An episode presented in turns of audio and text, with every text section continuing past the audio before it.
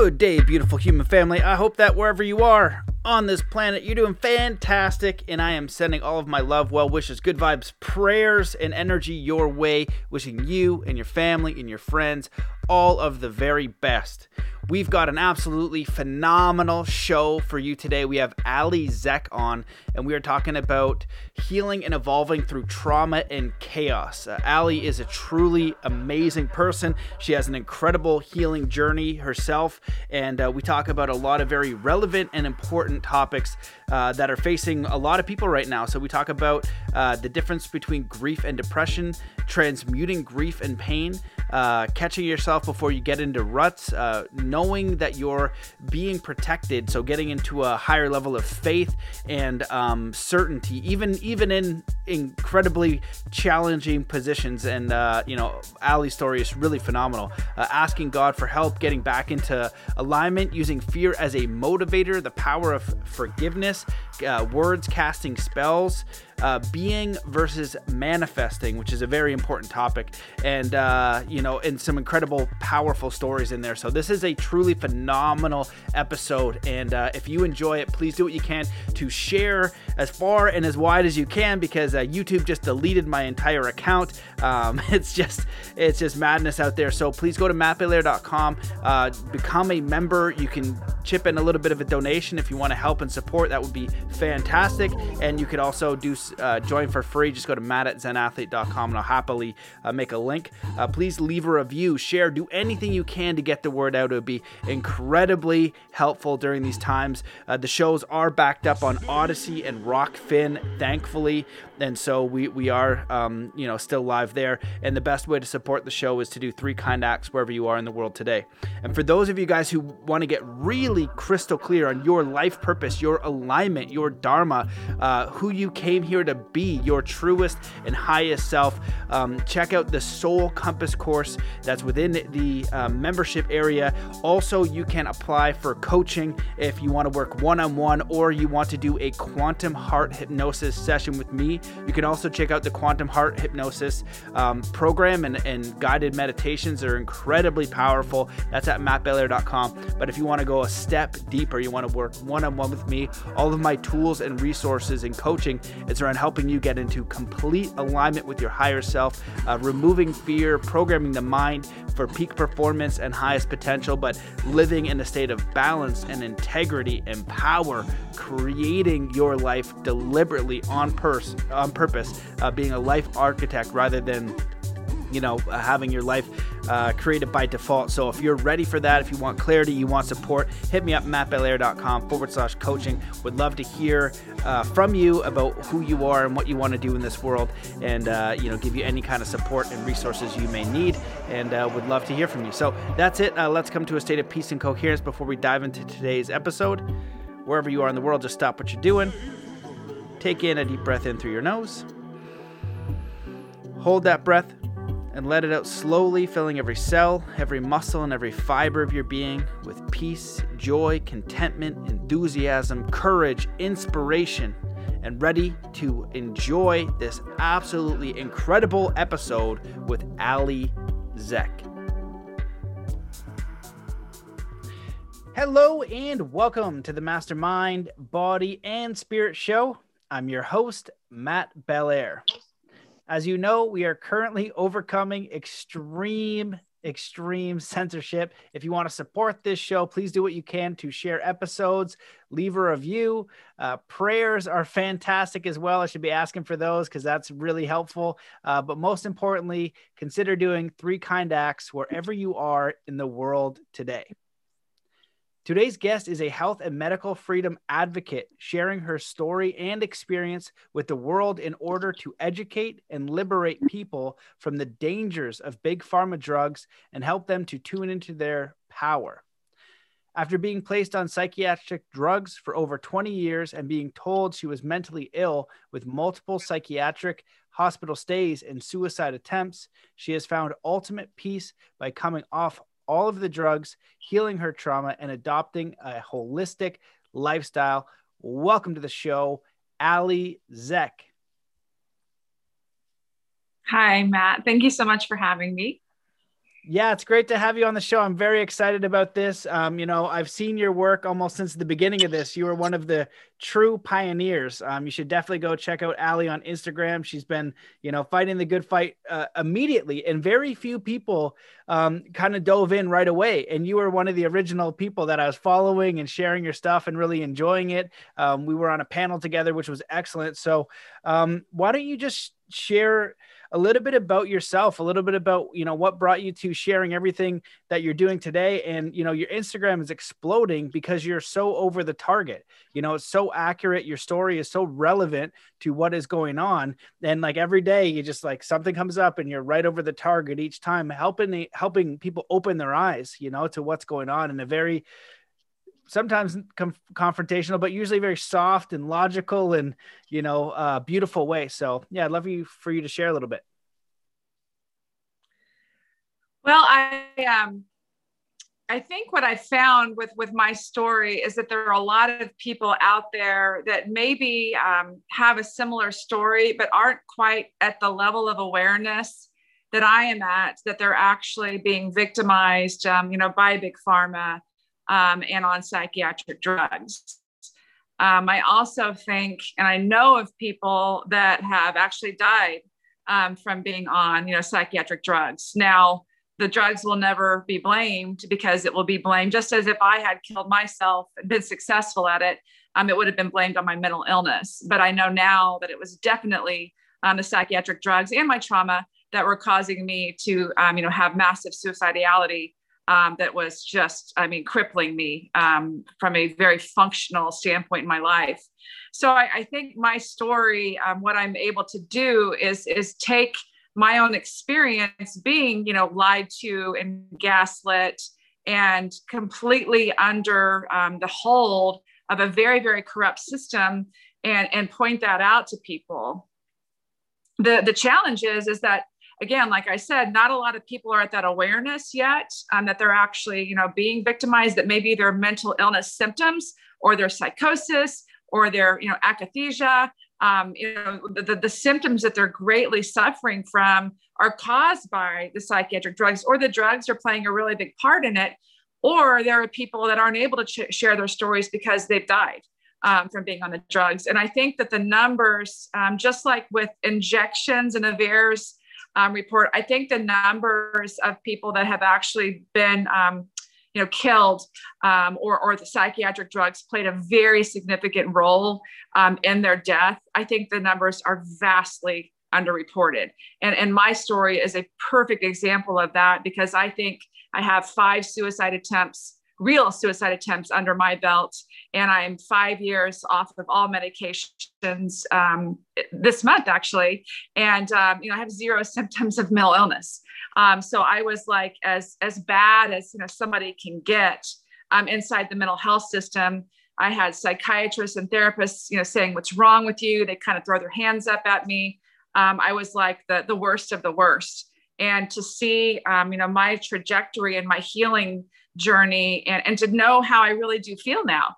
And to see, you know, my kids witness that and the public witness how I've overcome that and stepped out of that box of, you know, mentally ill, shows me what a travesty is occurring daily for people on this planet, not just in America, but by big pharma pushing this narrative that a, you know, a deadly virus exists or a, you know, mental illness is real. And in order to heal it, you know, you will need drugs for the rest of your life. So that's what I try to kind of do, is show the parallels between my story, what I experienced, what I came to know after the fact to be true, looking back on it, you know, witnessed by my own healing, and then how it parallels with what we're seeing, you know, out in the world right now. Well, congratulations, first of all, on 5 years. That's amazing. And I can only imagine how difficult it would come from to how difficult it would be to come back from, you know, 5 suicide attempts and having all of these experts who were trained to trust say, "Oh, there's no fixing you. You need to stay on these pills forever. You know, there's something wrong with you." You know, it's incredible abuse. And what we're seeing now is that being amplified through the COVID thing of like these deaths in hospitals, these deaths in long-term care facilities. You know, in Canada, we have a story of a friend that, you know, basically they signed a do not resuscitate order on his father, wouldn't let them into the, in the hospital. And there was no reason for it. Like, it's absolutely insane what's going on. And this isn't something that's new. It's been going on for a long time. There's a lot of documentaries on psychiatric wards and what's going on there and the connection to big pharma. And you know how many illnesses or I don't know what to say, like experiences do they say you need drugs forever, right? And then often it'll make it worse. You'll need this drug to fix that drug, and then all of a sudden you've got this stack of pills that are supposed to be healing you, but it has nothing to do with holistic healing. It has nothing to do with understanding the human, you know what I mean, and getting to the root cause. You're probably distorting it and making it way more difficult. So I'd love for you to share a little bit about your healing journey in the sense of how did you begin? Because I could imagine that was a dark, dark hole to kind of pull yourself out of. You know, what was a turning point for you, and what would you recommend for people who are maybe struggling right now from either trauma or depression or something? They're like, I can't get out of this. For me, you know, sometimes I'll go into a bit of a depression, you know, because I'll just see all this evil in the world and want to do something about it. And, you know, I'm going through all the news. I'm like, when is there going to be more solutions? When are people going to stand up and do something? And I can kind of feel the weight of it. And so I try to balance that out, but often like I feel it. And I think a lot of empathetic people out there, or people who have experienced abuse, really, really have a struggle with that. So I'd love for you to comment on that. Well, I think for me, I've learned for myself to differentiate between depression and grief. And I think what a lot of people are feeling actually is a very strong collective grief that's in the world right now. You know, I was somewhere today and it just kind of felt a really heavy weight, you know, out there in the world. And you and I both know, as other people do, people are really, really suffering. And a lot of people are going to pay a very, very heavy price for this. And it's basically, you know, not their own doing. They're just very, you know, brainwashed, or, you know, have extremely been trauma bonded to our society and our government. So it was just a, you know, really heavy moment. And I sat and cried for a few minutes. And that, to me, that's different than depression, which I don't think that I suffer from anymore at all. To me, depression is more like kind of a helpless, that's my personal opinion, you know, lost feeling where I was just like, you know, very paralyzed. And the grief to me that I feel that is much different. It's a sadness, it's a heaviness. But that's, like you said, because we are very empathetic people, and we know, we have a deep knowing of what's going on. And it's painful to watch. It's very, very painful to witness.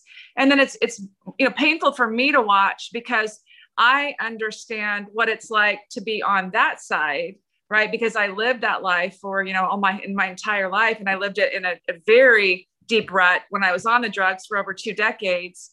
And now I'm out of it. And so I know that healing is possible. And I know that people, you know, can, you know, learn to harness their own power and step away from these systems that they're tied to.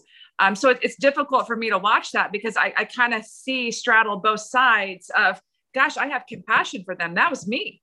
You know, had I not gone through what I went through, Matt, I would probably be vaccinated right now. I would still be eating really crappy food. Well, actually, I'd be dead. I mean, that's really what I would be, because my suicide attempts were, you know, definitely ramping up, and the psychosis was very, very severe at the end.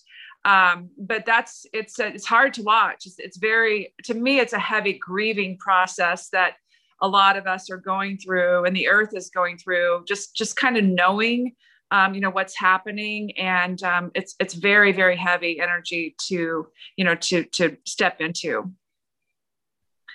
Yeah, I agree. And that's a really great distinction to speak about the difference between, you know, grieving and depression. And so the first question I'll ask is just like, if you are at the bottom of that hole and you're just overwhelmed and your mental state is not strong, I know a lot of people are really suffering. What's something that they can do, or what's something that you would offer them? Because I know I'm hearing it more and more in Canada, more and more lockdowns, people losing their jobs. It's just like, holy smokes, there's a lot to deal with. So what do you suggest as first steps to try to improve that situation mentally? That's a big task. It really, really is. I mean, let's be real. That's an existential question, really. But for me, what I would advise people is to, we really have to see and have this deep knowing that this is all an illusion. It literally, everything we're seeing play out in front of us, this world that we're watching, it really is an illusion. And we are called here. I believe that we each chose to come here during this time. It's an amazing time to be alive. Yes, it's painful.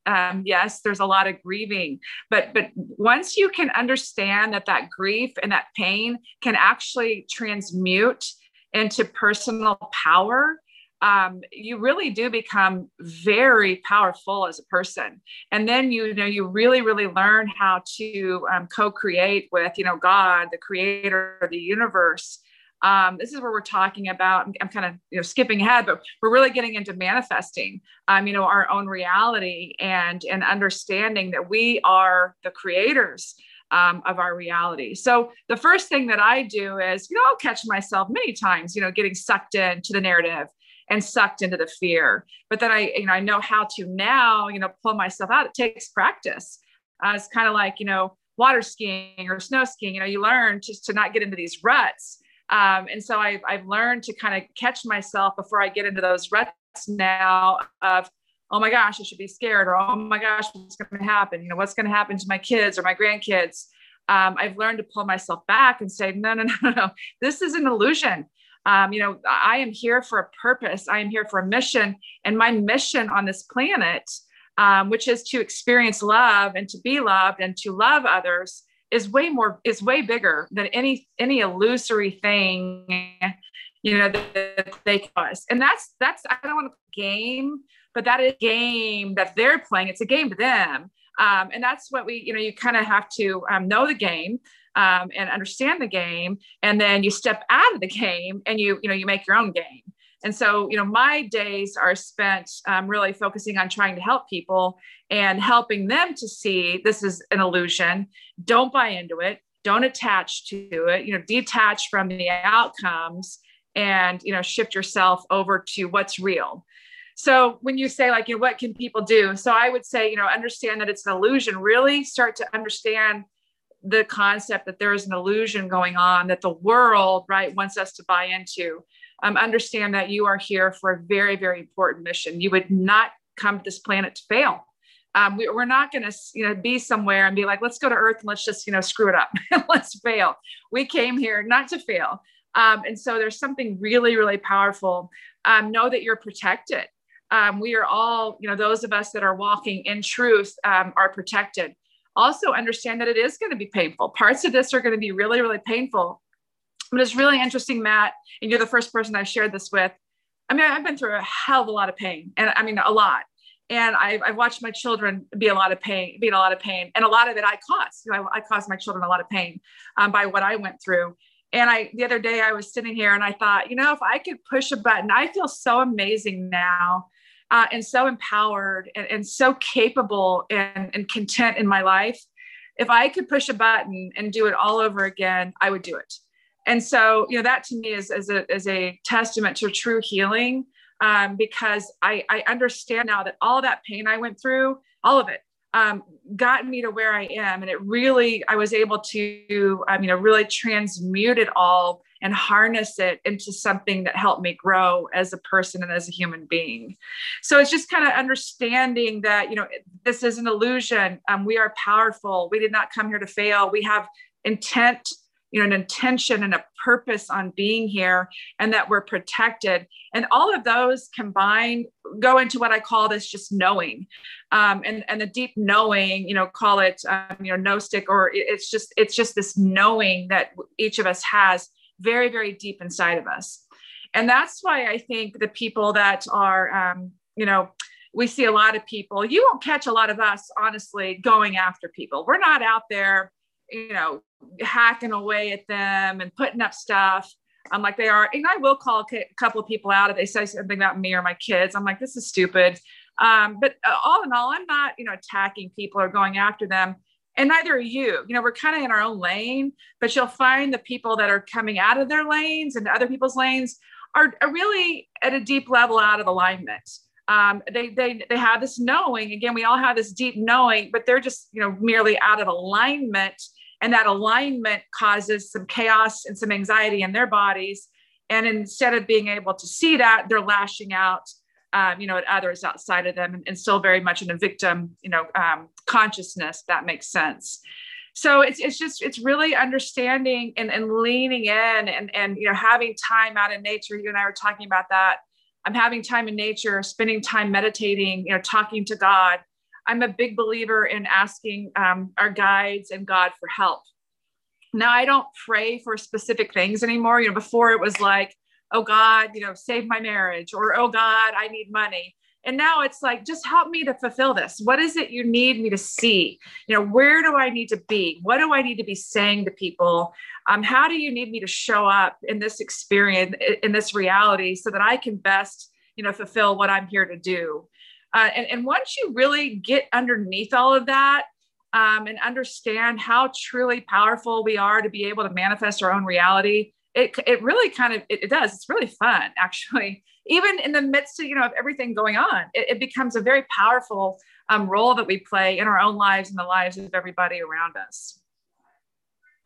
Wow. Well, there's a lot of very powerful stuff there. And you really went right to the root with talking about alignment, you know, and also, you know, kind of giving it over to God, spirit, the creator, that higher purpose. And that's what a lot of people are experiencing is they're not in alignment. They're not in alignment with possibly their relationships or their careers or all these different things. And so they're experiencing more turbulence, and the more aligned you are, you're saying, okay, I'm not creating all of this, right? This is bigger than me, but I do have a role here. So I'm going to give that to creator, God, spirit, the universe, and I'll have faith and say, teach me, show me what I need to know. Show me what I need to do to be of service. It's actually exactly what I do. I say, show me, you know, how I can be of the highest service. So, you know, I've been doing that for years and years because I don't know. I know a little bit. And the wonderful thing is the universe is going to align it to your interests, to your curiosities, to what you're good at. And you also said a very powerful thing too about pushing a button and not changing anything.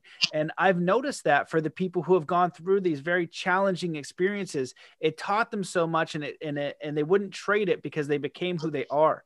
And on the other side of that, it's a very powerful thing. It's not great going through it, but just like it's an easy example is like working out. You know, if I want to get strong or train as an athlete, it's a lot of times not pleasant, some of the stuff I'm doing, but it creates who I want to become. You know what I mean? And so I feel like humanity is going through that, and we're experiencing how everyone is going through in their own personal experience. And some people are having a little bit easier time, a little bit of a harder time. And so what I'd love to ask is and the other comment I'll share too, I wrote down was like, it's almost like trying to be calm in the chaos. And that's what they teach you again in martial arts or in war. You're in a very dangerous situation.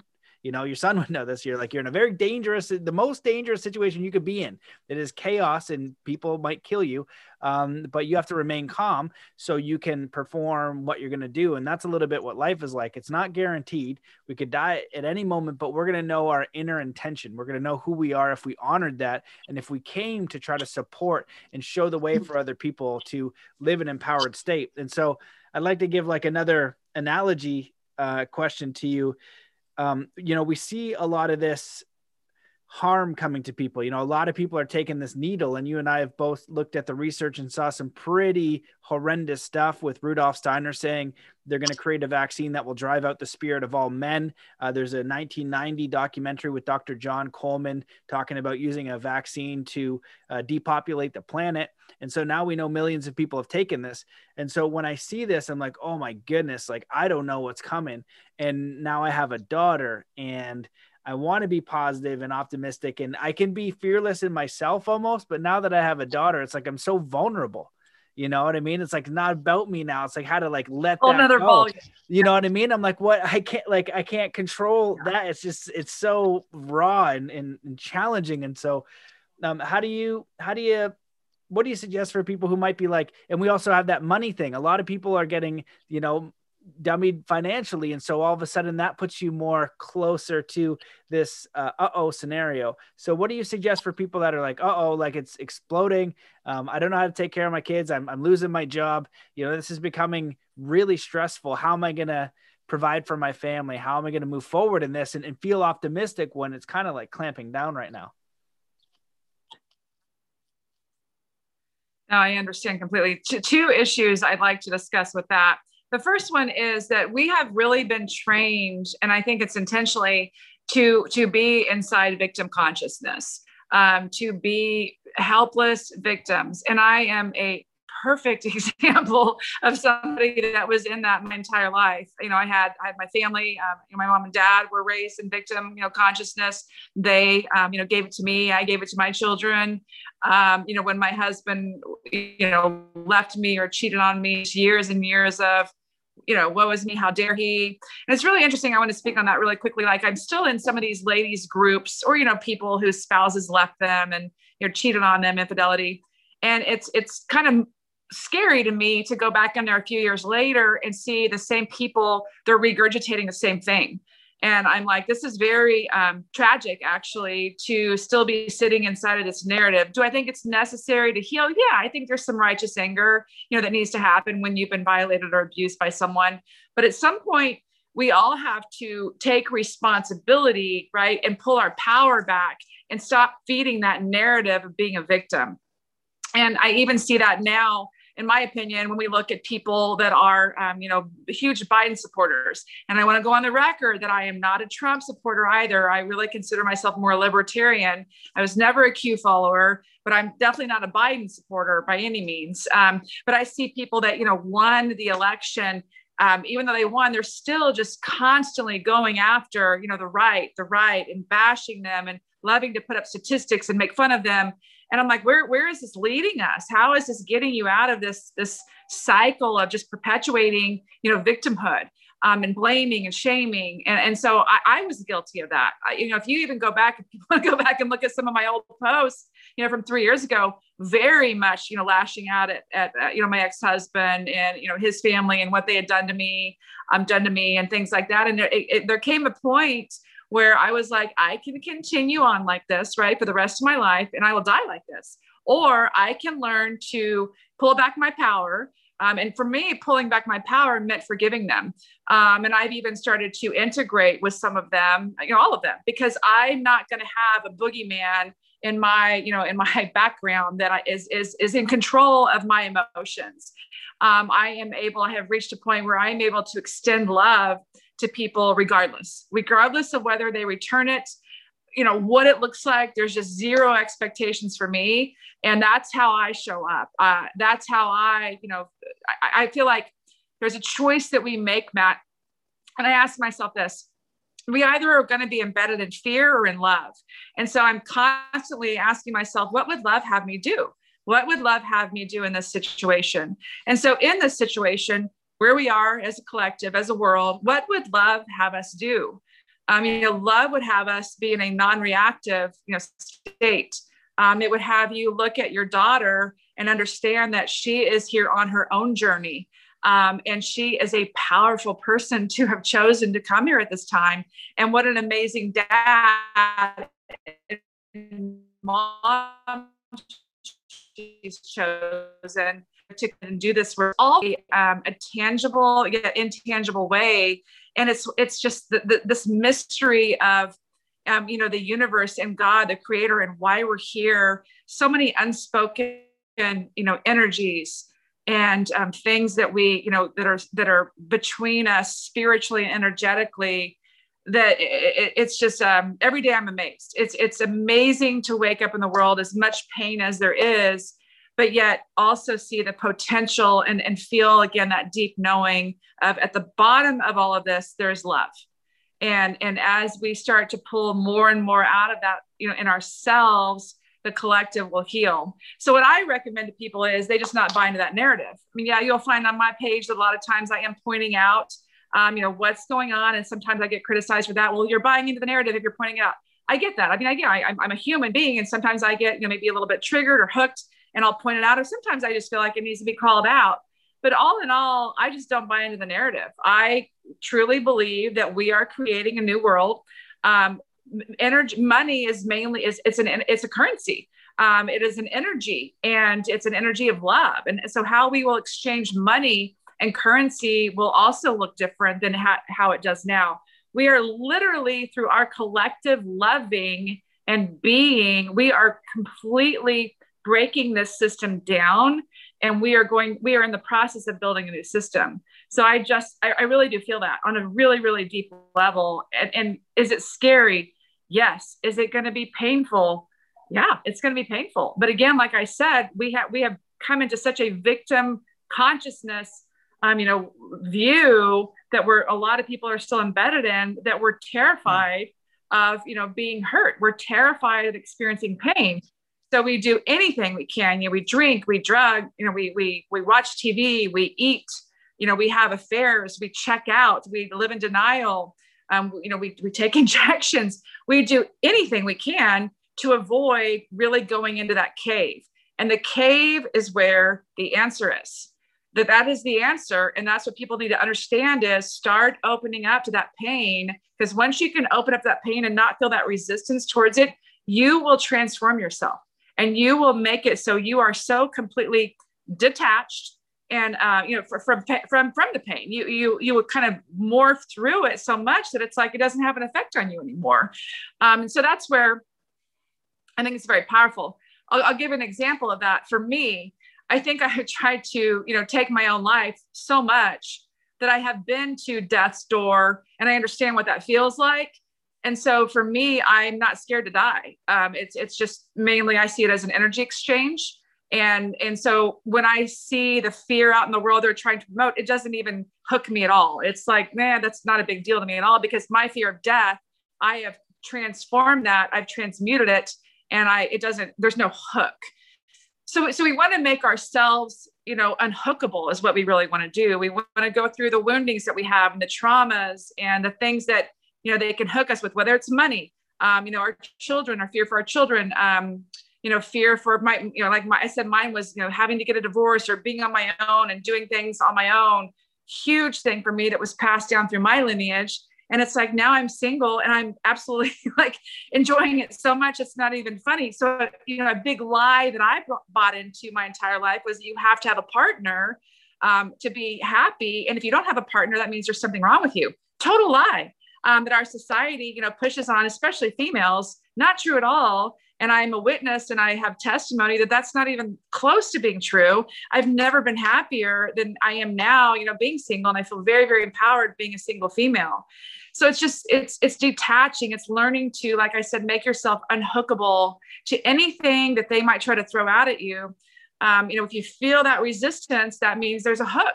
There's a hook in you. Could be a trauma, could be a wounding, could be a belief system, some paradigm that you're believing. But if it's not empowering to you, right? If it doesn't make you feel empowered, it's a lie. It's a trap that they're setting for you. And so you have to go to that. You have to walk to that and say, what is the trap here? Right? And I'm going to do the work to free myself from that lie so that I detach from it, so it has no power over me anymore.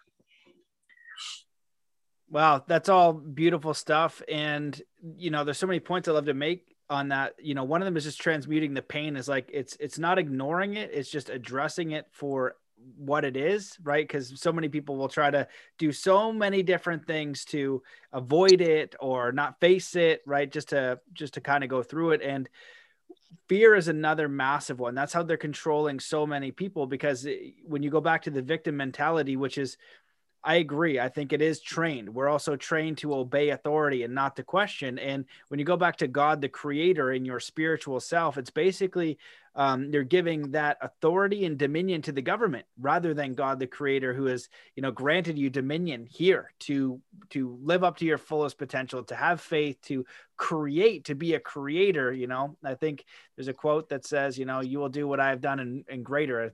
The Bible people, you know, the people who know the Bible know exactly that quote, but, you know, and we're playing so small, like so afraid of other human beings. And I definitely get trapped in that as well. Right. And so it's noticing, just not staying there and then looking for the solutions. And what I think you do really well is you address reality as it is. And then you work towards the solutions. How can I support? And that's kind of what I'd love you to talk about a little bit more, is that I'm looking at what's going on. And I'm of the mind that the way that these people work is through deception, consent, and why they're able to move forward is because people, they just put the blinders on and they don't want to face it. So they're just going to keep doing all this evil crap because we're sedated. We're not looking at it, and good people are not standing up. And so for me, I feel like that's one of the ways that they are able to thrive. We forgot how to invoke our freedoms. We've just given it over and we said, okay, go ahead, you can handle this. And now all of a sudden it's got a lot worse really quick. And so what's the balance between, for someone like me, or maybe looking out there's like, okay, well, if I know this is coming, like if I know down the street, there's a guy who's going in people's houses and, you know, beating them with a baseball bat. Well, if I know that, I can lock my door. Right. I'm not going to dwell on the guy, but I can prevent, you know, what's happening. And so when we see what's going on in the world and all this deceit and deception, we say, well, it's happening. And, you know, if you see this information, which is true, because when you know what's true and what isn't, you can, you know, you have to take that gnosis for yourself. You know, some people email me like, oh, there's two sides to this. I say, no, there isn't two sides.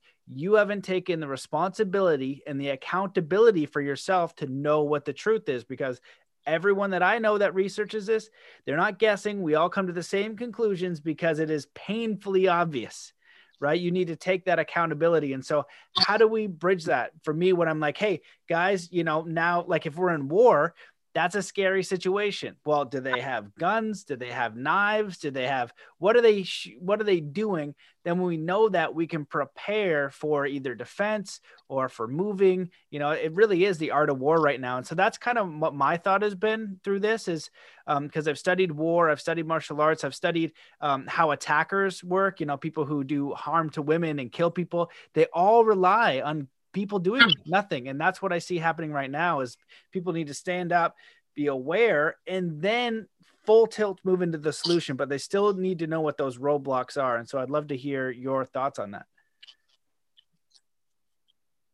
I think you said something really, really profound that actually was probably one of the last components of my healing. And it was a big one, was I at some point had to step into taking responsibility for my life. Because for many, many years, I let, you know, being a victim, really dictate who I was. And at some point, Matt, it became a way for me not to take on the responsibility of being responsible and accountable to myself. And so I see a lot of that out in the collective too. People have, you know, given their power away or they've never had it. You know, we come into this world, I believe, veiled, and separated. There's a veil that, you know, comes between us and God, the creator. And it's our job through our life to remove that veil. And, a lot of it for me was staying in victimhood. And ultimately to me, what that was not wanting to be responsible and be accountable for my own life. And so we can really hide and dodge and blame, just like we see people, you know, giving all their power away to an injection or to, you know, the food pyramid, the government tells me what to eat, or big pharma. You know, I would work with people and I'd say, hey, I need for you to change your diet. And they'd say, no, the doctor said I could eat whatever I wanted. I just have to take my metformin pill. So there's a lot of a huge, you know, in that victim consciousness, a lot of failure to accept responsibility. I think that's a great point that you make. But I think it's, again, there, when you are in, you know, not that we're better, you know, I think maybe we're, you know, a little bit farther ahead than others, you know, it's all the same. But I do think that are really seeing it. I also think there's another level from having to go into detaching from the need for other people to wake up. because, you know, I found, I'm sure you found yourself feeling like I'm going insane, you know, with it's so logical, but yet people aren't seeing it. And so I really have to back myself up, pull myself back in, and go into detaching from people, you know, and that would be a hook. That would, you know, been one of those hooks I was talking about, that people have to see this. They need to see this. We're all going to die if they don't see this. And now I don't think that's true at all. I know that my work is to remain centered and focused, and to be a beacon of, you know, reassurance and light to people, and to validate their reality. They're not crazy. What you're seeing out in the world is not crazy. So that, you know, I think that maybe answered your question a little bit, but for me, like I said, there's also work on the other side of enlightenment to detach from outcomes and not have this need for everybody to wake up and see it, and understand that everyone, I believe, is a good soul. I really do believe that, but we are all experiencing reality in a different way. And we are also all inside of our own processes, and give people grace to understand that, you know, we are all in our own processes. Can someone's process be harmful to us? Yeah, it can. Other people's processes can be very, very harmful to us. And we have to note that, and, you know, apply appropriate boundaries and things like that. But in the end, I still think there's this deep knowing for me of knowing that there's a reason we came here. It is the spiritual war.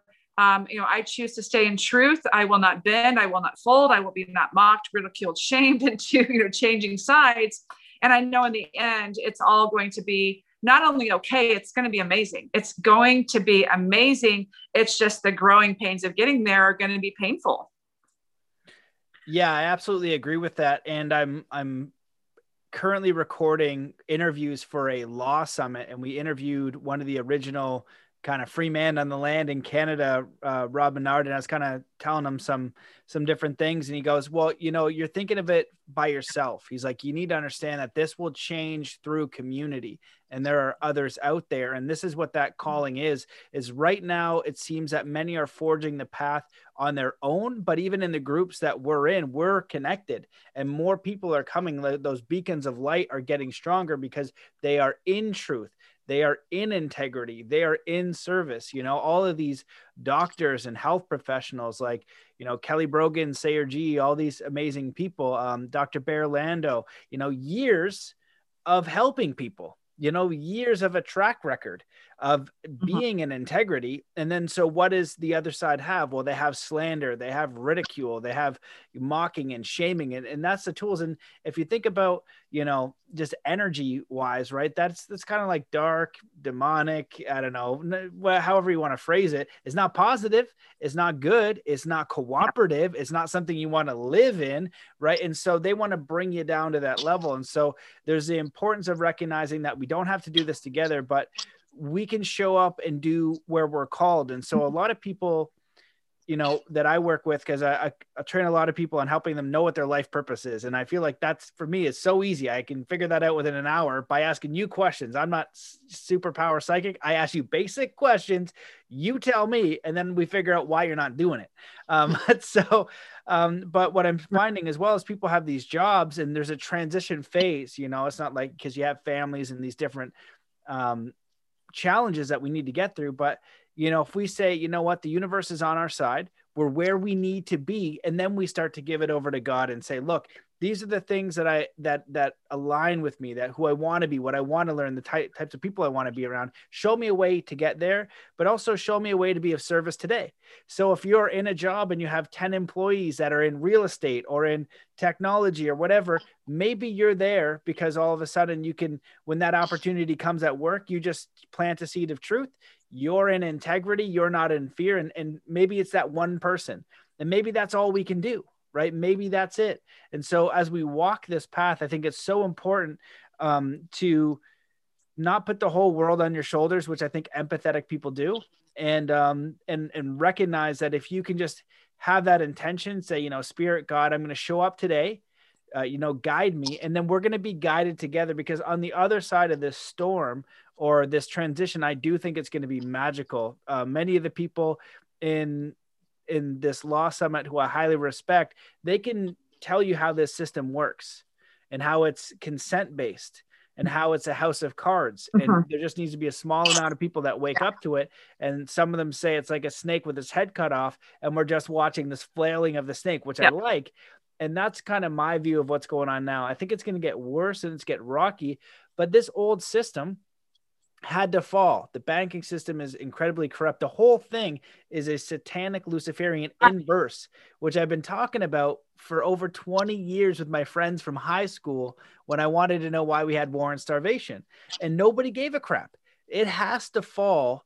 And from that, we can rebuild something based on integrity. And we have to remember how to be sovereign, how to take responsibility, how to be adults, how to be accountable, how to be a good member of your community, how to have values in what you do and what you provide, not about what can I get and how can I get more? And then how can I 10X that? And then, you know, triple X that, right? It's really integrity through service. And so we're going to remember the best parts of being human. You know, the best values, the best characteristics, the best ways of being, the best codes of conduct, the best communications. And we're going to have a much more richer and full life. You know, eat clean food and water too. That'll be fun. So, yeah. So do you want to comment on that? I just ranted. I didn't really ask you a question. Well, no, I mean, I love that. That's a whole nother world I'm beginning to discover, the consent-based, thing. And it's extremely interesting. And I'm going to be delving into that a lot more too. I'm actually coming out with a website that should be up in the next month called We the Freed, F-R-E-E-D. And it's going to be basically, you know, a way to help empower people to free themselves from these paradigms, whether it's, you know, a political paradigm, a religious paradigm, an abusive relationship paradigm, societal conditioning, you know, have stories like mine and other people's on there. And so it's a way to, and then I'm going to hopefully get into some of this consent-based, the natural law type stuff, because that's extremely, I mean, once you know about that, right, Matt, it's like, it's fascinating. I'm like, oh my God, this is amazing. And I'm just beginning to barely get into it. I do kind of want to point out though, based on everything you were saying, that for those people that are empathetic, one other thing that I've had to learn to do is understand that my empathy is my greatest asset, but it can also be my greatest weakness. It's, you know, a very, very, it can be a really big liability. So I've had to learn to, in order to protect myself, in order to be of the highest service to those I'm, you know, hoping to help, I really have to understand, because when we're empathetic people, we can read and really feel into other people's energy. And so I've had to learn how to cut that off. That doesn't mean that I don't, you know, care or show concern, but I don't let it wipe me out. Where, you know, you're on the floor and I'm on the floor with you. I'm able to hold the space for you and hold you up, or the people that I'm helping, and not let that, you know, my empathy pull into their energy. And then we're both just wiped out. Something I've had to kind of really play around with is to, again, understand that my empathy is my greatest asset, but it also can be, you know, my greatest weakness. It's very, very powerful to be able to, you know, feel others' energies and read into that. But we have to learn how to use it responsibly and in the right way so that we can best help, you know, ourselves and other people. Yeah, absolutely. And that can be really challenging. I liken it to, you know, someone you love, like my daughter or whatever, you know, breaks her arm. So to make her feel better, I break my arm too. It's like, that's not going to help. And just, you know, when other people are in that victim mentality or in suffering, when you're in peace and you're in strength, that vibration, there's mirror neurons or whatever magical stuff is going on. Lots of scientists say all kinds of different things. To me, it's just common sense. You're showing the example of what's possible. Just like, you know, when I went snowboarding, I'd be around the best and I would learn much quicker. When I wanted to learn martial arts, I learned much quicker. I'm like, whoa, you can do that. When I'm around better skateboarders, I learn much quicker. And so, you know, it's kind of also common sense. And on a side note, I feel like what people are craving is better community and better environments. Because if you're in a toxic world where everything outside is fake and superficial and there's no heart and soul to it, you're going to feel a certain way. And so maybe you can just kind of migrate and ask and move toward a scenario that's a little bit more fulfilling, a little bit more centered, because I think that many people are compromising their soul. And one of the, you know, best quotes that I feel like I've ever heard on the show was from David Weiss. And he said, the meaning or purpose of life is not to sell your soul. And I feel like people compromise their soul in so many different ways. And then often that little kind of chipping away can be a full compromise of doing work that, you know, actually causes harm. and you sign up for that. Right. And so we want to be full of integrity. And then we're walking and experiencing the miracle of life. And we're actually watching the Creator, God, take care of us. I have seen that happen. And that requires massive amounts of faith to say, I am going to walk this path. I am not going to waver. And I know I'm going to be supported. And we're now moving into more a powerful way of being as a creator than this victim that's like, oh, you other human, please help me. Right? I am so weak and incapable of anything. I need you to help me. Yeah, it's frightening. I understand that, but just move towards that, because eventually you'll be in the knowing that there is a creator, that there is a God, that there is a spirit that is watching out for you. And just look at the birds, look at nature, look at how life operates. The humans are not doing it right. You know what I mean? So you want to move toward the humans and ways of being that is natural, that makes sense, that is cooperative, that is cohesive. Yeah. And so one of the questions I want to ask was, what about communication? Because a lot of people are struggling with that. Both sides of the fence, right? They're slinging crap at you within families, within parents and kids. Really challenging right now. And unfortunately, some people who have kind of really gotten indoctrinated through every form of media. Now it's so advanced, they can hit you from TV, radio, signals, newspaper. And now you can't even find the information unless you go find it out. Google, right? Slander, you can't even find it. So they're fully indoctrinated. And we want to be compassionate. So we want to be able to communicate with our loved ones or other people who might be abusing us.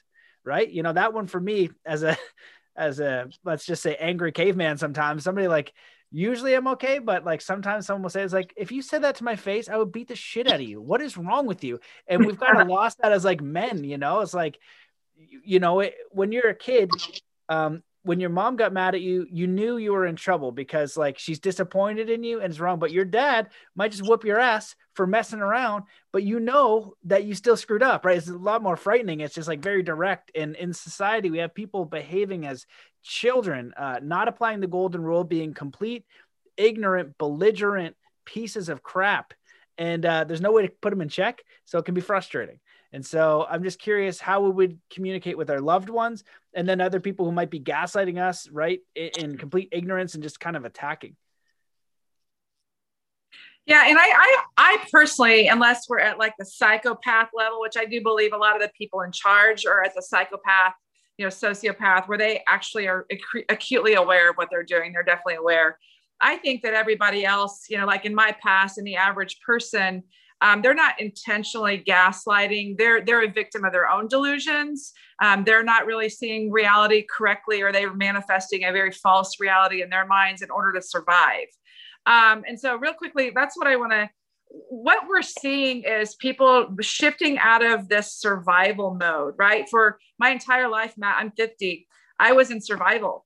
Not even knowing I was in survival. And I would even say up until a few years ago, you know, even when I thought I was healed, I was still making survival look really, really good. And so now I'm moving into the process of just being. And that's where that deep knowing comes in. I know a lot of what you do, Matt, doesn't take a lot of effort anymore because it's just who you are. It's who you show up. It's that easy to be, you know, Matt Belair. But I know it probably hasn't always been like that for you. And the same for me is that, you know, as when I wake up every morning, I'm genuinely very content and happy. Did it take me a while to get there? Absolutely. It was a lot of work that was put forth to do it.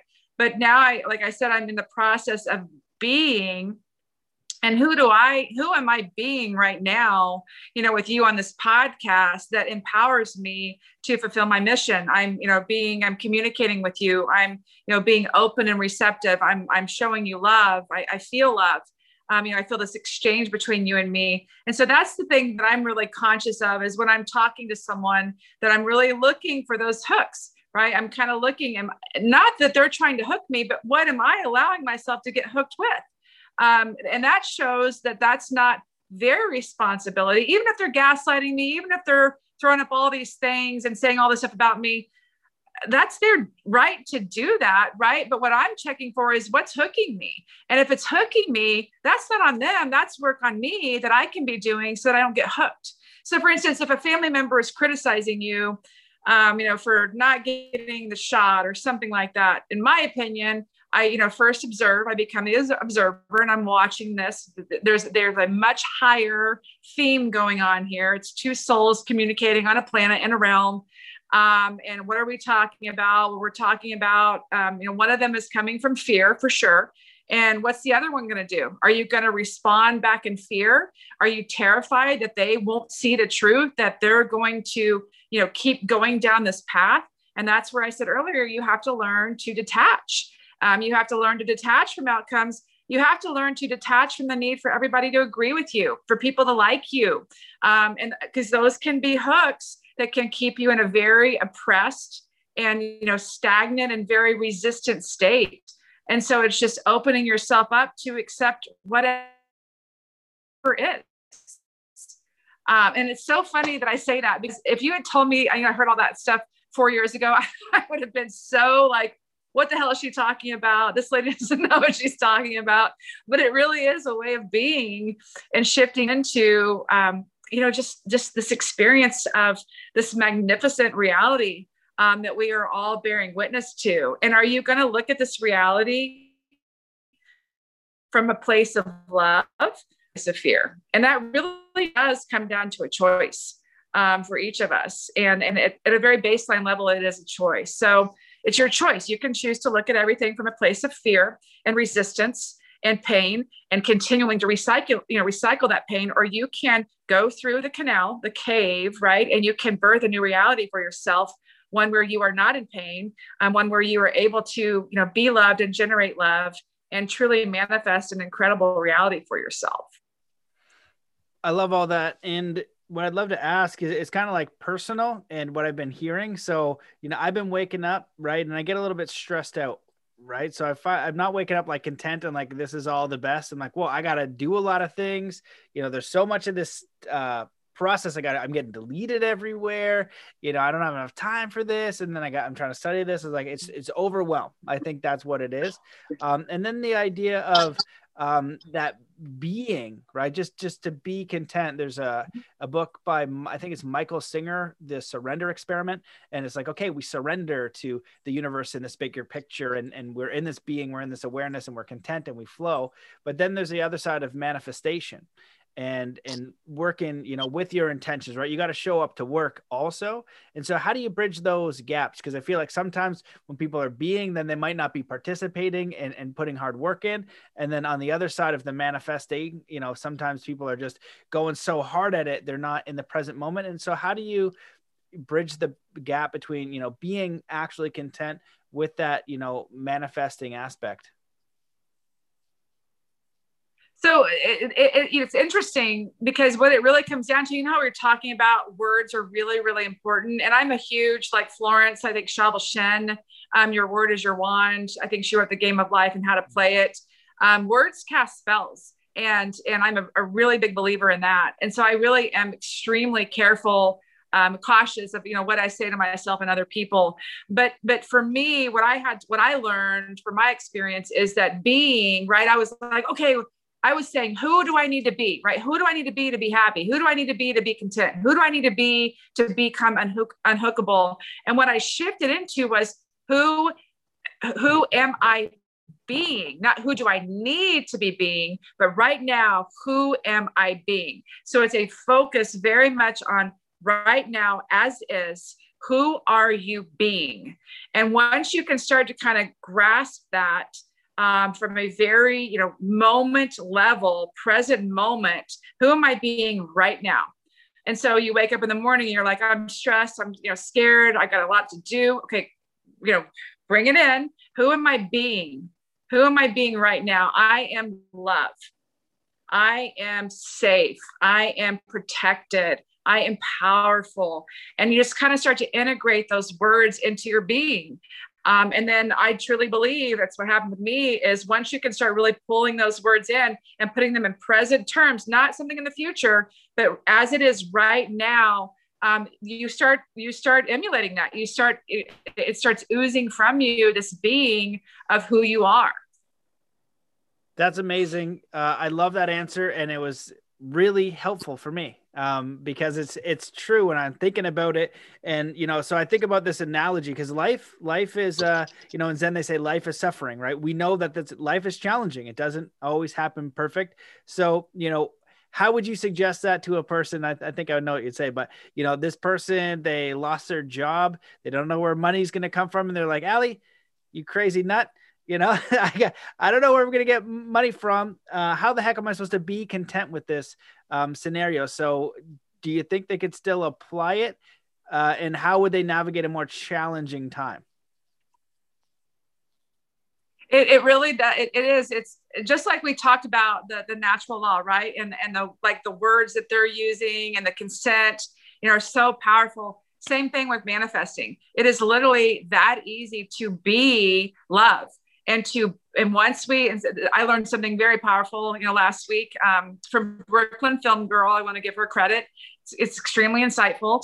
Ariana, that she basically, we were talking one day and she said that, you know, words are, thoughts are energetic, feelings are magnetic. And I was like, wow, you know, because I'd been doing that, but she really encapsulated it for me. So you can think a thought a million times a day, but it's once you apply that feeling to it, that then it starts to bring that bad or good energy in. And so again, it comes down to a choice, Matt. There was a choice that, like, I hadn't talked to, you know, my ex-husband in years. And there was a lot of pain that, you know, went through between us, and we had this beautiful family. And I was, you know, sitting there one day and I thought of him, and I thought, you know, I feel hurt, right? It was kind of like a fuck you, right? Well, then underneath the hurt, right? What is there? There is love. Right. And so I was like, okay, what would love have me do? Well, love would have me reach out to him. And so I reached out to him, and now we've all, you know, been able to, you know, kind of bring our family together and start to just, you know, very slowly heal. You know, we're healing as a family, separate as a couple, but still we're able to do that. And I think that's a different dynamic than what you typically see for families that go through divorce.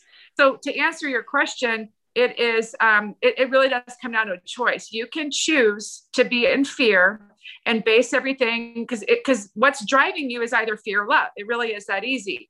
And so fear is either going to tell you and let you run. You can say, screw you, you're wrong, you know, hate you, look what you did to me. Or you can step into love and you can say, I am love, right? And it's not like I need to be love. It's like you really are love. And so you can choose that way of approaching your life. It's a choice. It really is that easy to be in fear or be in love. Now, is it going to apply within seconds? No, there may be pain involved in that. And there's a good chance that there will, but the pain is either a lesson or an opportunity or both. For me, you know, I was as low as you can get. My kids didn't speak to me. I was like a nutball, you know, crazy person, so embarrassed, so much humiliation. And I have overcome that because of what I went through. I chose to take the lesson. I chose to take the opportunity, and I chose to shift it into a place of love. I love all that. That's amazing. And, you know, one of the things that it reminds me of is in Zen Athlete, I kind of broke down the book because I wanted to make, the dream was to make mental training for sport mainstream, because it's so powerful what it can do for kids. And when I break it down as simply as possible for like a 1-year-old or something, or not a 1-year-old, like a grade one or something showing a basketball shot. The first thing is how to clear your mind. A person who can do that, there's a fundamental shift in the quality of consciousness in their life if they're able to just quiet their mind for a moment. The second thing is to visualize the shot going in, to intend it goes in. So this will help you remember and know that you're a creator. You do influence your reality. But then you got this Zen one that comes right after. You miss the shot. And this is the most important one. What's the most powerful and positive perspective you can have in that scenario? And sometimes that's much harder than others, right? So you miss a basketball shot on your own. That's not so bad. You miss the game-winning basketball shot when all your friends or families are there and you're in like grade 9 or something, or the NBA finals. It's more serious. But then you have life scenarios, right? What if your job gets exploded and you have all of these things that happen? Then the victim mentality that we've been trained to accept comes in, rather than creator consciousness saying, okay, I accept that this is happening. It is what it is. I am a creator and I will adapt from this. It's equally available. and you can say, okay, this is the highest thing for me. I will succeed. The universe will provide a way. You know, I will be shown what to do. We will be safe and protected and taken care of. You know, the universe is leading me somewhere. It is equally available. Well, but what happens is we're attached to this reality. We create this massive story about why it's the worst thing ever that could happen. And you could look at that in a global event. And then we run with that story, and it's still just a story. We could actually create a much more positive story. And I feel like that's where we're moving into that creator consciousness, which is equally available, just challenging to do, because you have to surrender a little bit. You have to have some faith, and you have to engage in this positive mindset. And that's, like you said, it is a choice, right? You can choose to say, woe is me, and I need some savior. Or you can say, you know what, I'm going to be accountable. This is what it is. You know, show me what that next step is. And now I'm going to show up and create my reality. 1000%. And one thing I will notice too, that I had to shift. And I know I probably did this at the beginning of our conversation, instead of saying, I will be safe. I will be okay. I am really training my brain to say, I am okay. I am love. It's currently happening in my reality right now, that I am safe, that I am loved, that I am powerful, that I am consciously creating. So for somebody that, you know, let's say lost a job, I am creating a beautiful reality right now. Not I will have one. It's I am creating. I am, you know, I am a creator. I am powerful. I am blessed. I am loved. I am whole. I am secure right now. Right now, because anything else, right? Anything else that tells you otherwise is a lie. It's a trap. And so we have to be very, very cautious of what we say to ourselves. It's amazing. I mean, like I said, words cast spells. So that's kind of a whole new area for me that I'm learning. It's like, this is like amazing. It's like, you really do, you know, have a wand that you can just, you know, manifest and really come into your reality with. Not without pain, right? And I think that's where we get, like, you know, some people, the people that come after us are like, oh, they think everything is love and light. No. I'm talking integrating the pain. I'm talking going through the pain, not avoiding it, and using the light and the dark, right, to create this very real and very powerful reality. Yeah, absolutely. And shoot. You know, it's how we were. I had something very clear that I was going to say, and I dropped it because there's two things. You know, one of them is like in alchemy, right? They turn lead to gold, right? So you need the coal, you need the pain, yeah. You need the challenge. And so you have to transmute it. And so you're being offered this energy, right? And say, holy smokes. And you try to ignore it and do all these different things. You're like, okay, I can move through this. And when you alchemize it, that creates fuel for moving forward. That is going to allow you to propel and to take that action. And the other thing I was going to say, which I'm glad it came to me, I was thinking of man's search for meaning, how that inner world can always be created. If you depend on the outer world to be in any sort of way, it literally does not matter what that configuration is, because when you get to that configuration, whether that's in a day or a year or like 10 years later, your inner world's going to stay the same. So you can actually architect your inner world to be in peace, harmony, joy, contentment, fulfillment, love, empowerment with nothing and with a totally messed up experience. And you could actually experience that. And I remember one of the podcasts I had on the guy, I forget his name now, a really powerful podcast. He got locked up in Thailand for like 15, 20 years or something, 10 years, a long time. And it was a terrible experience. He said when he was getting transported, there's like a tribe out there, and you know, they're basically, they're not connected to the land in any way. You know what I mean? They're out there. He's riding on the bus and he learned some Thai, and they picked him up and they're throwing this guy in jail, right? For nothing. Like, they're just doing something so evil and so corrupt. And the guy's asking him, where am I going? Because he doesn't know what's happening. And he had to explain to him that he was going to jail, away from his family, away from his friends, all this stuff. And he was basically crying when he was telling him. He just like didn't want to break the news.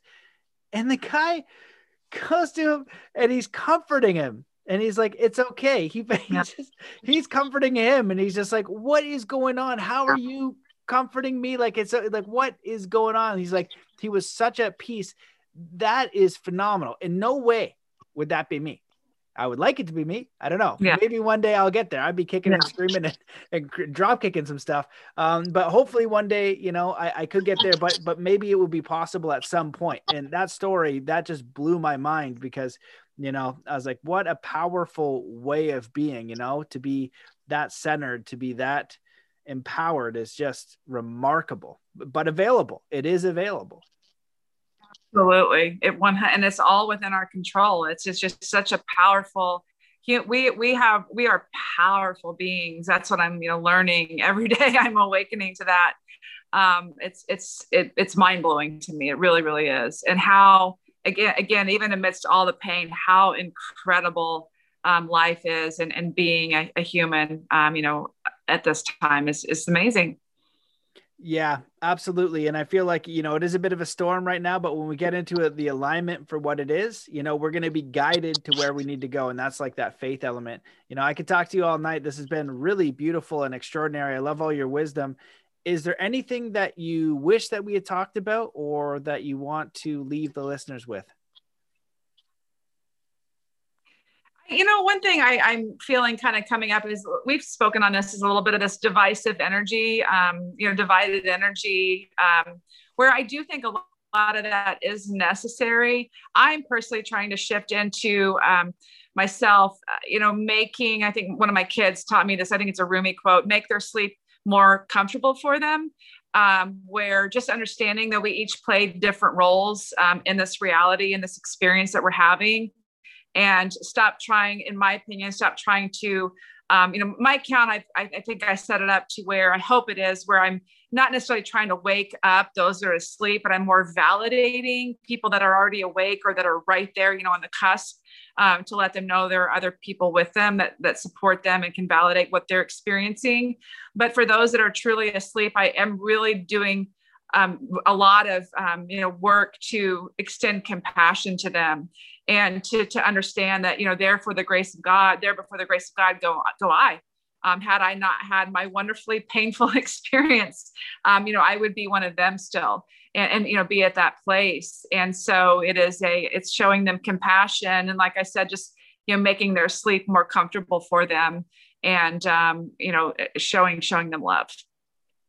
That's beautiful. It's a really important point too, because I think a lot of people struggle with that, right? You have this huge divide and you kind of want to attack, especially when you're getting attacked, and to say, okay, you know, it's not a judgment, you know, right? Whatever, I'll support you either way. And that's really kind of like a spiritual teaching, right? Because I learned this going to festivals and I was like, oh yeah, I found festivals. I found, you know, all the spiritual people. And then after a few of them, I was like, okay, some of them are, but the vast majority, you got a lot of growing up to do because, you know, they're spiritual as heck when everything is hunky-dory and everything is just right. But then when stuff gets a little rocky, you know, they forget about those lessons. And I feel like, you know, if you do consider yourself to be a good person, if you want to be supportive and compassionate, now is a master training ground, you know, to be able to do that, right? To have somebody attacking you and go ahead. It's just such an opportunity. And one very thing I noticed early, really, really early on is it's really, really, really easy to be very awake to the macrocosm. And it's not so easy to be awake to the microcosm within yourself. So there's a lot of people that are very awake, you know, to what's going on in the world, but yet their own internal, you know, lives are in shambles, or they're still in abusive relationships, or they're still repeating patterns. So it's really easy for them to point out everything going on out here, but it's very difficult for them to look inside still. And so there's a lot of work, you know, a lot of those people that hopefully, you know, they'll get to, but again, you know, I'm detached from that now. And I understand everyone is in their own process. And I have respect. I have a lot of respect for people's processes because I know, Matt, that my process looked so fucked up, looked terrible, was painful, was abusive. And look where I got from it, you know? So it's like, I have a lot of respect for everyone's processes, no matter where they are. Yeah, that's incredibly important. It's kind of like when that expression, hurt people. And when you're like asleep and you have that cognitive dissonance, it's like, yo, the world is not at all what you thought it was. That's a huge thing. You want them to, you know, you're just like, change everything you think, you know, and I'm going to do it by yelling at you and showing all these facts. Like, I can't, dude, it's too much. Like, I can't do it, you know, holy crap. And so that's what we're asking. And it's, we're asking a lot, and we're doing it kind of, you know, yeah, when they're sleeping, like, wake up, you know, like, no, like that's too much. Like just, and so you make their sleep more comfortable, but you just show the resonance of peace of like, you know, I know this is going on. I'm not going to judge you. I'm not going to berate you, and I'm not going to feed into it. You're like, they're going to like, how do you have that sense of peace? You know, and even one of the mask things, you know, like I haven't worn a mask. I did it once because I need to get some friggin' stuff at, what is that? Costco. Screw Costco. You know, I wasn't going to deal with it then. Yeah. Like they wouldn't honor it. So I was like, all right, fine. So I need this crap right now. But you know, I haven't worn it, and I've gone everywhere, and it's always peaceful because I'm carrying peace with me. I'm not carrying combat, you know, I'm not carrying aggression. And so I need to be peaceful to get that reaction, you know, and it's a huge, distinction, you know. So I just put a video up the other day of just how easy it is to go into a store. I'm smiling to people, talk to people, you know, I see little girls, man, and they look and they like kind of hide behind their mom sometimes, but then they kind of give me a smile. And, you know, I got to work on it because it pisses me off when I see parents masking their kids. Right. So I still have that. Like I said, I'm an angry caveman. You know what I mean? I'm like with a blunt baseball bat being like, stop abusing people. Stop being so stupid. So I want to. Yeah. Do that. No, you know, and so, but it's not the highest quality thing I could do. It's not the best I could do. No, you know? We have to give ourselves grace for being humans too. I mean, you and I'll guarantee you that I'll pop off with some post here pretty soon where I'm attacking or blaming, or you know, somebody have it too. You know, there's a balance there though. I think there is a balance of righteous anger. I think righteous anger is really, really necessary. And it's important too. It's just when it becomes poisonous to us, right? That we're internalizing it and getting so caught up in the outcomes, right? That it can become, you know, very toxic to us. But I'm all for righteous anger. Hell yeah. I mean, I think it definitely has its place too. Yeah, it's good. And I feel like it's the right time for the right scenario, right? Because it's all at like this scale of almost middle way, you know, because I heard one really interesting thing. I can't remember where it was from, but it said like a lot of the teachings can be a little bit distorted. And they say what, because I love the Buddha and I love Buddhism and Tibetan stuff. But the expression this person used was like a distraction from Jesus, because he goes, you know, the Buddha would teach, and I don't know if this is true, I haven't really heard that, you know, somebody's going down the street and they're getting, you know, raped or killed. Buddha just walks by, the universe is perfect, you don't interfere. And I don't, you know, and that's the example they use. But Jesus was to strike out the evil. And so in my scenario, I'm like, you know, there's time, you do something, you know, you have to do something, you know, I'm going to engage fully. Right. But then I can't then go stay in anger forever. And that's the thing. There's right emotions, and there's right ways to like the emotion's just going to probably pop up most of the time. But how do you handle that? You know what I mean? How do you engage with honor and respect and intention? And that's the challenge. And that's what they teach you in martial arts, is like somebody's attacking you. It's frightening. You're maybe angry at them, you know, whatever the case is, you have to kind of remain cool to know how to operate. Are you reactive, or are you still making the choice, right? This is wrong. Right. I need to take an action. I'm going to do it within honor, you know, and that's this, you know, middle way, right? Cause if we're going around and just letting people get harmed, you know, you kind of just got to, sometimes and it'll be angry, but I'm not going to attack them with anger. I'm going to attack with, I need to help this person, right? That's the intent. It's not the anger of the, go ahead. I was going to say, what we have to be careful of, cautious of, is that we experience the emotions, but we don't let the emotions rule us, right? Yes. We use the emotions to empower us, but they don't have the control over us. And that takes some work. It does, but it's pretty, I mean, it's very powerful when you get that. And I mean, that's one of my biggest challenges. But once I, you know, started to kind of move into it, it's becoming much, much easier for me.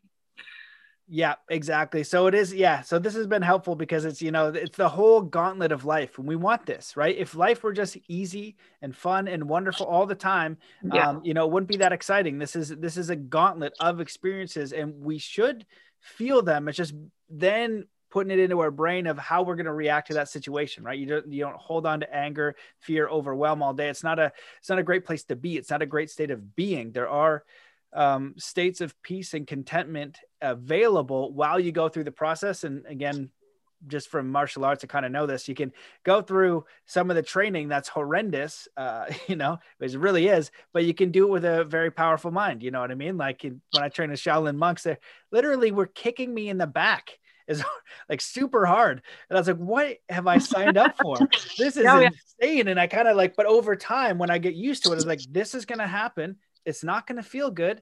That's all right. You know? And so I was like, how am I peaceful in the chaos? And being human almost means to experience a great deal of suffering and pain, right? In Buddhism, life is suffering and it is frustrating, and it is painful. If you skateboard, you know that too, So, but that's a part of it. We want that because it is this container that allows for expression. It's not certain. Right. And so we're intending, and it is this give and take with, faith and intention, with also this bigger picture of you're not in control of all of it. And that makes it exciting and beautiful. And it gives you the free will choice to build and create who you want to be. Absolutely. The darkness always makes the light seem that much brighter, that much more beautiful, I believe. Absolutely. Yeah. And judging by your story, sounds intense. You're going to click that button to go do it again. That's wild stuff. And I've heard people say that before. I ask them, people have got rung through the ringer. I was like, would you go back? Cause every single person says yes. And that's kind of what I share with people when they're like, oh, I missed some of my lives, or why did I waste my life doing this? I was like, I know for sure, like whether it's quote unquote awakening. And what I say that is consciously architecting your life, being the inner architect and the outer architect. Say, I'm intending to build this because this is who I truly am. And it's based on values and what you enjoy and environment and friends and your livelihood and your vocation, right? You do need a certain amount of money for that, but that's secondary to all that other stuff. You'll figure out a way to do it. And so that to me is like when you start engaging in that process, and everything you did before that will be useful. You won't change it. You wouldn't have wanted to change it because it'll get you and support you in moving forward, right? It will be necessary, whether it was pain or trauma, which not easy, right? Obviously in your scenario, but I just find it fascinating that everybody that just got run through the ringer, they're like, wouldn't change it. And so it's makes me feel better. And might be give some hope to people who are really going through it. So Ali, this has been beautiful, amazing. I'm so glad we got to do this. I appreciate you and your work and who you are and everything you're doing. You got some good offspring over there. Your son's doing some amazing work too. And so where do people find more about you and your work if they want to stay in touch? Well, right now I'm in the process of building a website, and I am going to be coming out with that We the Freed a podcast and a website around that too. And then I'm just basically, right now on my Telegram channel and my Instagram, as long as it's still up, I'm still active. But I, that's where I just have a knowing that, my words and my voice will reach those who, need to hear it or are ready to hear it. So I just don't used to kind of sweat things getting deleted. I'm definitely not as, I have not been deleted like you have. You are a warrior. But I just, it's like, it is what it is. And if it happens, then I just find a different way to get my, you can't shut truth down. That, Matt. And so I'm just like, people will find me. They'll find me. Yeah, no, I agree. Well, when I got my Facebook deleted, I was like fine with it. I was a bit annoyed. I was like, this is annoying because I had, friends over there, but I just was like, all right, fine. There will be something else. And maybe I'll have this new platform be so much further ahead. All I know I can do is keep showing up. It is annoying. Yep. It sure is. But I don't, right. But I don't stay in that. I'm like, that's okay, so I'm not attached to it. It's like, well, that's a bummer. Now they want to, I was like, well, there's a lot of work there, you son of a gun. But then I, did more on the membership and stuff like that. Like I can't control that. So, sometimes it is cool to see some of the training that I've done and the mindset stuff. It works. Cause I'm like, all right. And then my one buddy was asking, he's like, bro, how are you not furious right now? I was like, you spent like 5 years building those accounts to share with people. And my Facebook never got that many shares, right? A few here and there, on average, like 3 to 5. The stuff I was posting on the research was getting between some of them was like 200. One of them was like 450. I'd never had that before. I was like, whoa, like you do the work to hopefully it gets out there. It's like, it's nice. And they've done this to me so many times. It's like podcast got to 120,000 downloads a month, like 2 years ago. And then they deleted me. And then it went all the way down, you know, down to like, I was at like 25,000 a month from there. And I wanted to quit then. I was like, why am I doing this? Why am I doing this? And I was like, this is so ridiculous. Yeah, like, yeah, I did it. Oh no. So, you know, when you're walking the path that's the thing, you became unhookable. That's exactly it. And I, you know, I was a 50-year-old washed out, you know, grandmother. And I was, I thought for a long time I was so attached to, you know, my big Instagram account, and it got deleted last October. My son, Alec, and I did. And we kind of looked at each other and we were like, meh. And then we like went and ate dinner. And I was really like, you know, like, damn, like I am really doing the work. I'm not attached to this. And therefore I'm not hookable. They're not going to hook me that way. Find a different way. Right. Cause you didn't hook me there. We'll just find a different way to come out. So it's, yeah, it's very powerful. Like, again, something that was painful, right? We use it as an opportunity to up level some more and become, you know, more unhookable. They can't get to us. Yeah. And if you see it as like an energetic body too, it makes sense. Like all these things that make you, you know, you get into the weird, like esoteric stuff and they say like, there's beings here that harvest your energy. Like it could be. And so why are we always frustrated and angry all the time? Like what's that energy? Maybe there's a little bugger feeding off us. Wouldn't surprise me, you know? So how do we remain in that state of high? And you know what? It just doesn't feel good. It doesn't feel good to be stressed out, overwhelmed, angry. It's a crappy way of being.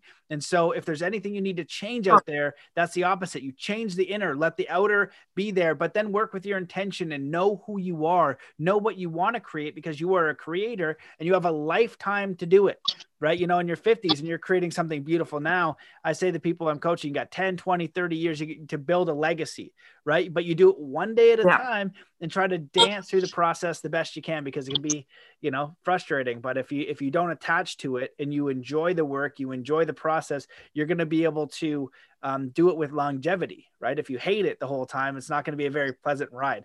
So yeah, this has been awesome. I appreciate you so much.